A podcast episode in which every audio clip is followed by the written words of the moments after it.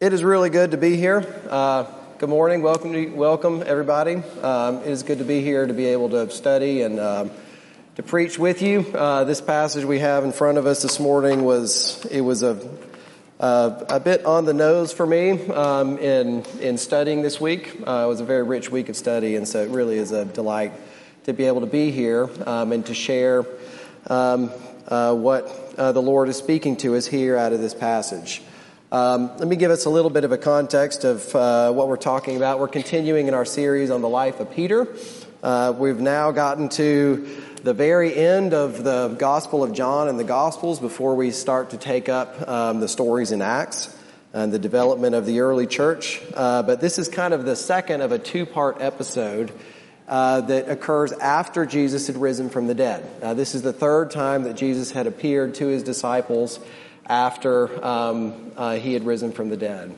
Um, but this is a very it's a very interesting and a very uh, special passage, I think, because the disciples find themselves on the shore of a lake uh, with a boat uh, in which they had been fishing, um, and they caught fish.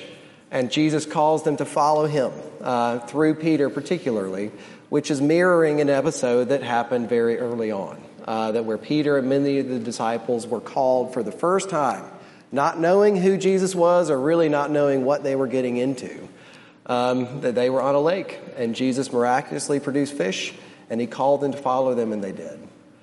Um, and now we get something, the same thing, but a little bit new, and that we get to take this very uh, human and relatable and affectionate and also broken in man in many ways and we get to see Jesus uh, going back to the same place, but the fingerprints of his sovereignty over the whole story of Peter's life is just everywhere.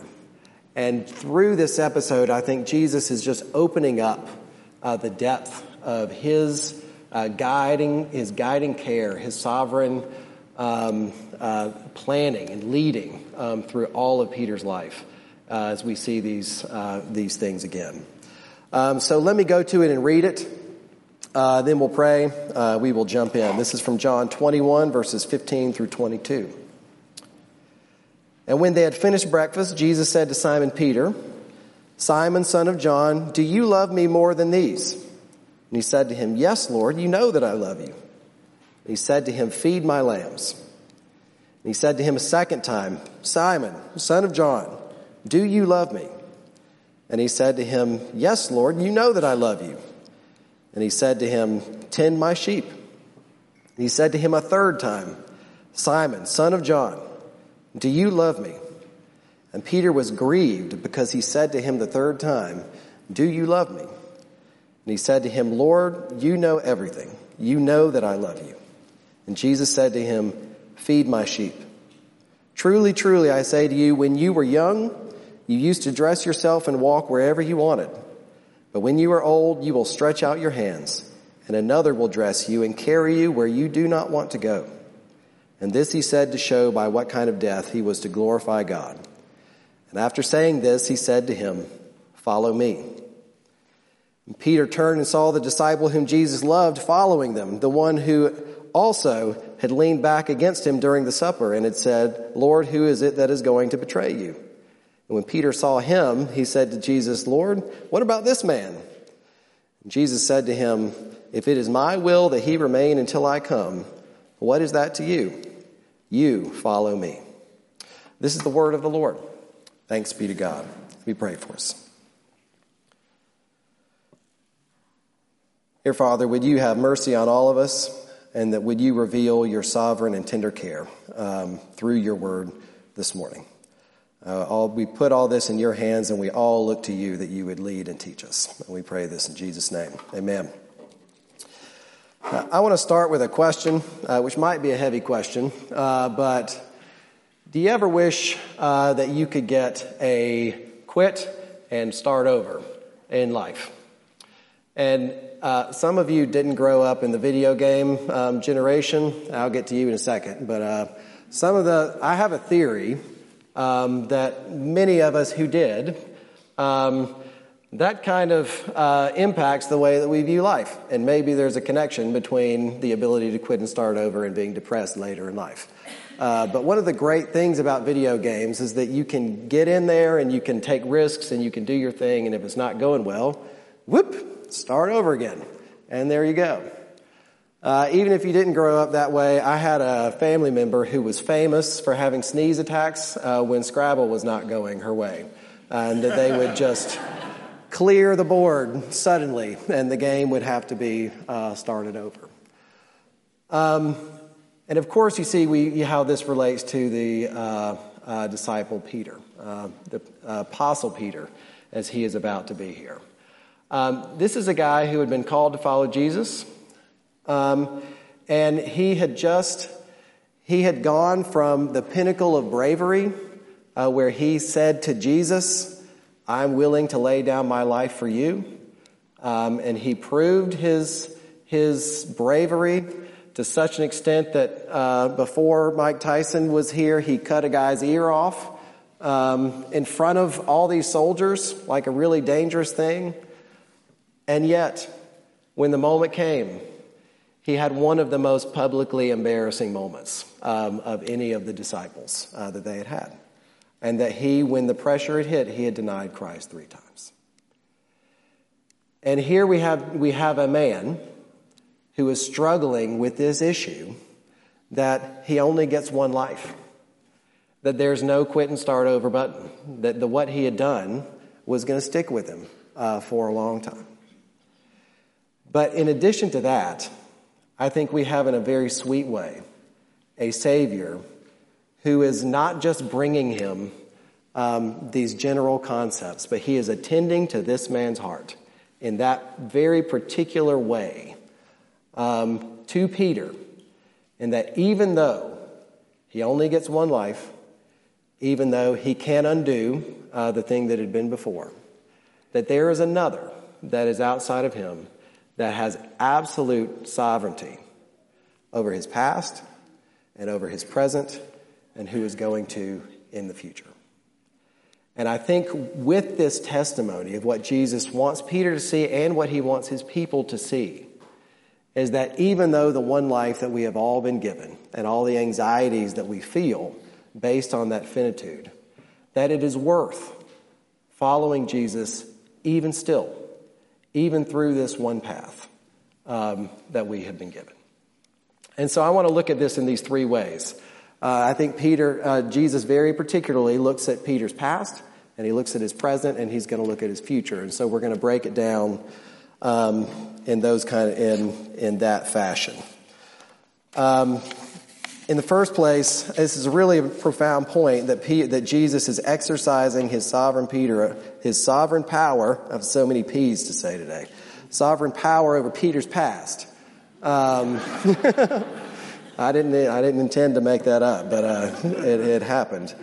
Um, and I want to start off by just giving an illustration. So I've gotten over the last few years uh, invitations to high school reunions and college reunions. Um, some of you may find these fun to go to and enjoyable. Um, that's just the worst thought that I could have. Um, just may, I mean, I wasn't all that cool for one thing. Um, and my life has taken various forms like that I'm, you know, be happy to say, yeah, I've got, you know, wonderful family and kids and job and, you know, all these kind of things. And, but yet, there's always these thoughts that's like, they knew who I was. Like, they knew the, know those things that we did.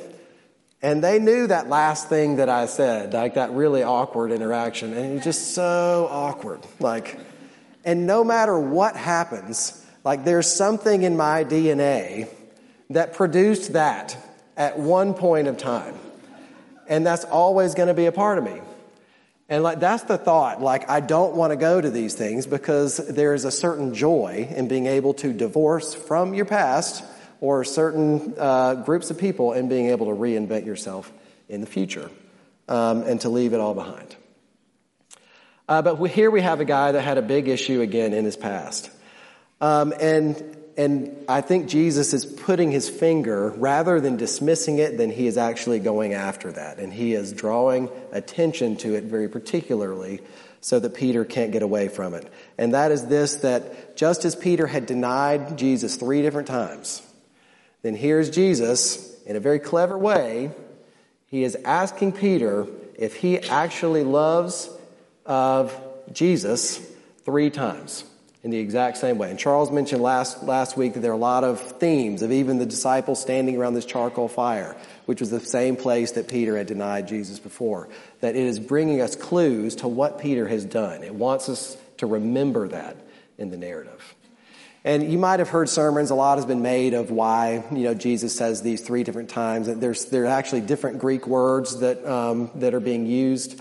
Most commentators today say, like, want to say that there's really not a lot significant in the fact that um, they are they're using different words. They're all they overlap and they're meaning the same thing. And the more important thing is actually the effect of this threefold asking of Jesus to Peter if he loves him. Um, and you see, Jesus, like Peter's really offended by this. And when you remember what Jesus, what Peter had done, uh, we feel that. That's like, man, you are just going after like my main failure, the thing that I probably feel the most self conscious about, um, and and bringing it up. And we see Peter's emotional reaction um, to this, which feels like probably a vote of no confidence in him, um, based on what has happened. But what is what is Jesus doing? Is that he is replacing what Peter had done before with a very different kind of confession of he is reaff- having, having Peter reaffirm who he is with Jesus. And through this, he is actually sending Peter um, out back into the same ministry that he had been called to. And we're going to talk about that movement into ministry in the second point in the present, but I want us to stop and just think about this aspect of this. And that you picture the disciples, they're around here, they're excited. Peter's excited to see Jesus. I mean, when he sees him on the shore, remember he even jumps out of the boat and swims to him. Um, it's really amazing that he had risen from the dead. Like, that's a pretty mind blowing kind of thing. And maybe those um, words that Jesus had spoken about him um, coming to lay down his life for the world in this general sense, uh, that those are crystallizing in their minds and they're starting to see who Jesus is generally. But Jesus is not stopping there in the general power and the general atonement of Jesus with Peter.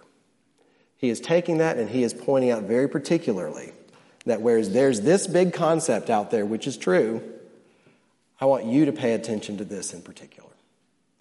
I want to deal in your mind and your heart with the thing that is, is bothering you even still. And I think this is something that is very, very relatable to us. Like, if, especially if you've been in the church for a while, um, also if you've not been in the church for a while, it can be easy to grasp the general concept of what Jesus has done for us. It can be wonderful. It can move us. It's a wonderful thought that Jesus came to take away um, all of our sin, not just in part, but the whole, past, present, and future. And yet we still lie awake at night with certain thoughts that are running around our head uh, the way that we had treated our kids uh, that day. That like I get this in concept, but I'm pretty sure that they're they're ruined based on this interaction, and that's got to be outside of the scope of what Jesus has done. Those last words that have been said, the embarrassing thing that we have done that just keep, keeps gnawing at our brain, uh, the habits that we keep going back to, that the repeated going back again and again and again, it starts to sink into our hearts that uh, I get this generally, but the particular is just gnawing at my insides. And I think what Jesus is showing us with Peter is that he is, he is powerful in a general sense, of course, but he is just as powerful for all of the particulars that end up pertaining to each one of our lives. And what I want to ask of us is just as, as Jesus comes into Peter and he is, he is dealing with this element of Jesus' past, have you been able to hear um, the voice of Jesus speak into those things, not just in a general sense, but in a particular sense. Where Jesus can say, I see that. I see that very particularly. I know that it's there and there is no hiding it. But with his power to replace that thing with the redemption that he has brought and continue to have us continue to follow him in faithfulness. Um, that's a really important thing that Jesus is doing. He is showing Peter that his past, and not just a general sense, but in a very particular sense, is under, is within the sovereign hands of God. And that he doesn't have to run away from these things.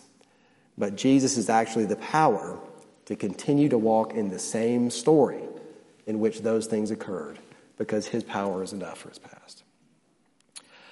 Uh, secondly, let's turn and look at um, uh, what that means for the future. I'm, i mean, the present, because um, this is just as much of a, um, a really important point, I think, that the, the gospel writer is drawing out. Um, and you see the connection here in that Jesus is very particularly dealing with Peter's past. Um, he's bringing it into the present, he's shining light on it, he's dealing with it. Um, but rather than actually dismiss it from Peter's story, Jesus is actually using it for how Peter is going to be called in the present.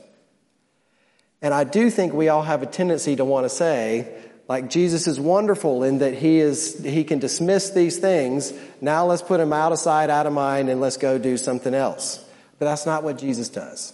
He has a much bigger scope of redemption in Peter's life than that. And that he actually is using his failures um, and calling him into the present. And what is he doing? He's saying, every time, all three times that Jesus asked him, uh, Do you love me? And Peter said, Yes. Then Jesus gives him these commands Feed my sheep, tend to my sheep.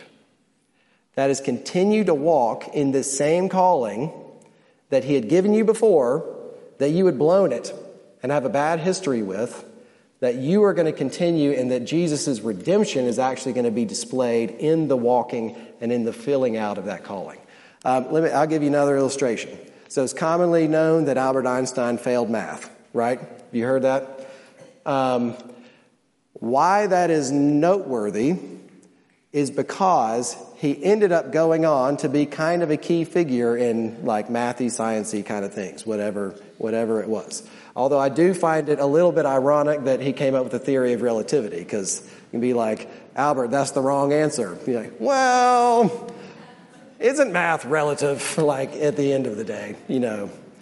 Uh, I'll tell you what is not newsworthy at all the fact that I failed a geometry exam back in high school.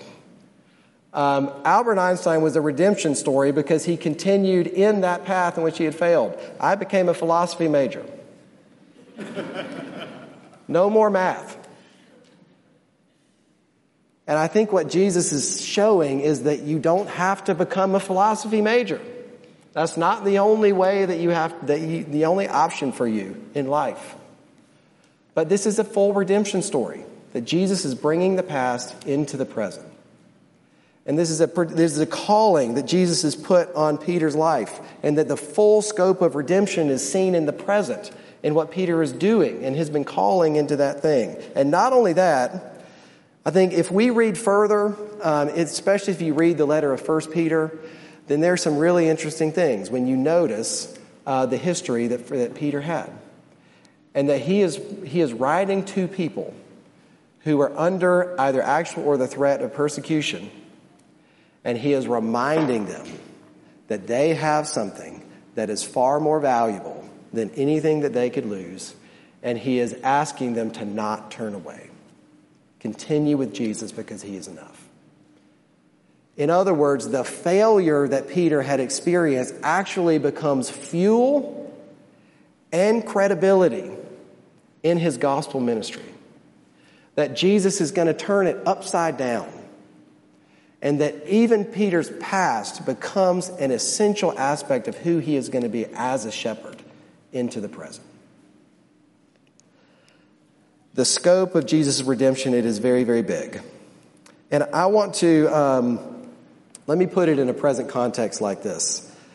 Um, there are lots of aspects in life that we would recognize that when we blow it, we can't get away from. Um, I mean, it's always possible, but when you just think about in parenting or marriage or something like that, when we blow it, we still have that calling right there. We still have to continue in that relationship and we have to deal with it. It can be very, very easy. There are other relationships that are much more easy to get out of. Uh, when we have a falling out with a friend, or a coworker, or a church member, or you know we lead a team badly in some way at work, um, and everybody knows that we didn't do a great job. Um, these other things. What is our impulse? If you're anything like me, our impulse is to turn and to run and to do something else, to become a philosophy major, like to, to shun that part of my life and to go somewhere else where we can reinvent ourselves. But think about all of those contexts in, the, in this opposite way, in light of this calling that Jesus has given to Peter. And that the full scope of healing and redemption actually comes not from the running away, but in being called back into in which there is reconciliation and there is healing and there is a mutual understanding of what it is like to fail, of what it is like to be weak, and of what it is like to need each other. I think what Jesus, and he is showing Peter that, he, that Jesus has the power to do this. That his sovereign power is enough for the past, it is also enough for the present. And Jesus has a much bigger agenda for us um, than often that we have for ourselves. He is calling us out of his power um, to move um, with him into the present um, in reassurance that even these things that are beyond our ability, um, he is enough for. And through these things, there is actually hope of genuine community. Um, there is actually hope of, of uh, fellowship and reconciliation um, those kinds of things. Um, just other ways. Um, so this happens. Um, we can have this example. These this applies to us individually as we approach other people. We also have to look at it from the other angle as well. I think this has just as much application of other people, uh, of how um, we view other people in their failures at the same time, and that it is very easy to label people based on what they have done or because of their personality or whatever and say they will always be this way. There is something about them that will always be this way. And we have to be careful around them. And to hold, we hold them um, according to these um, kinds of types. Um, if you are married, you know this very deeply. Like, this is something that is so uh, common and easy to do of our others, of our other, especially when uh, our hearts have been hurt um, in some way. But just as much of a challenge as this calling to move in towards others, even when we have blown it, there is also the same thing of others uh, when other people have. And that the other disciples are also a character here. I think Jesus does this very intentionally, that he is reinstating Peter and giving him this calling in front of everybody else. That he is showing to the disciples that Jesus is saying, this guy is going to continue to follow me as a disciple and is going to continue to feed my sheep. And so part of this calling is just as much as it is to move towards each other, it is to allow other people, um, despite what they have done, to set them free from those things. And I want to give lots of caveats to this. This is really hard because wisdom is a real thing, especially when there have been wounds. This is not to say that we have to, we can't be self protective at all uh, towards some people. And I don't know exactly the answer of how that works out. Um, but we have to hear this call in the present to move towards others and to allow others to move towards ourselves. And these are some of the ways that God is actually working within our midst. But that brings us to a very uh, difficult conundrum in a lot of ways and probably brings up a lot of questions. I think we have to ask if this is the shape of the calling that Jesus has given. We have to wrestle with these facts that do I actually have what it takes for this? Peter had to have been wrestling with that question because he's being sent off into something that he had already failed pretty miserably before, under much less stress than he is going to in the future. And we also have this very clever element with the other, with the, with John, who's following him, And I love how he just calls him that man. It's almost like, I mean, he's been with this guy for, for a very long time. Like, it almost feels derogatory to me. Uh, but there's this question, like, but, but it's not the same. Like, how, why, why are things, don't they end up fairly? Uh, why don't I get that life um, instead of this life? All of these questions come into, the, into, the, into play very, very quickly, especially when we are human and we are weak. Uh, we are people um, without a great track record of having done this the first time. And all I want to say to this is, is this. And it is no small thing. When Jesus predicts what Peter is going to do, he predicts that Peter is going to end up laying down his life in a way that is actually going to bring glory to Jesus. And despite what anyone else's life looks like, that he's actually going to have the power to do this. You know the only difference is between this time and the last time? It's Jesus. That he has the sovereignty over this situation. And it is not just a prediction. But what Peter is hearing from Jesus in a way is that his sovereign hands, in some way, the one who actually wrote this story, who was there in the past and who is there in the present, in some way is going to be enough for the future. And, then, and, and what can only be a miraculous way that Jesus is reassuring Peter that in the very same place you've blown it before, you will face more and you are going to make it. That is all in the power of Jesus. And we all ask those questions. Both of those questions. We ask, like, do I have enough to do this thing that has just seems so difficult and broken ahead of me? I don't know that it has what it takes. I have more of a track record of failing these things than I do succeeding. And what about other people? Like, why don't I have that life instead of this life? We ask all of these questions every single day. And what Jesus is wanting us to do again, even with respect to the future, is wanting us to turn our eyes away from the things that we are able to do and the things that only we can understand about how life goes. And wants us to turn our eyes towards Jesus and ask a different question. And that what is it about Jesus that is enough for me? When Peter comes and preaches at Pentecost, he's going to preach about the resurrection of the dead as the central aspect of this sermon. That there is something about what Jesus has done in dying at the hands of other people and then raising from the dead that has risen him up to a whole different level than he had been before. It is this God who is writing this story that death can't touch. This king who defeated sin, who rose to sit at the right hand of the Father, that is the sovereign power over all things, to finish this story.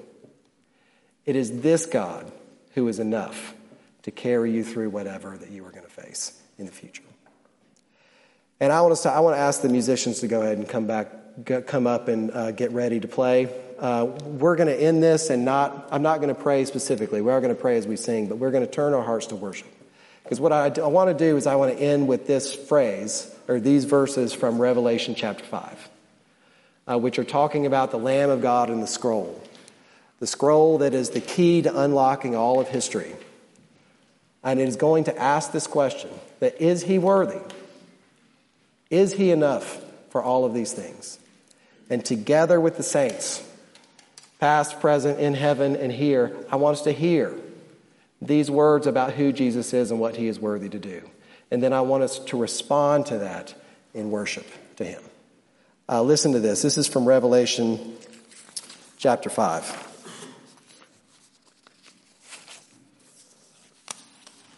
Speaking of the Lamb, worthy are you to take the scroll and to open its seals, for you were slain, and by your blood you ransomed people for God from every tribe and language and people and nation, and you have made them a kingdom of priests to our God, and they shall reign on earth.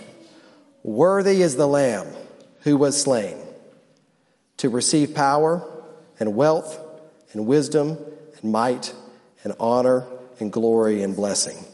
To him who sits on the throne and to the Lamb be blessing and honor and glory and might forever and ever. Amen. Let's worship this Lamb together.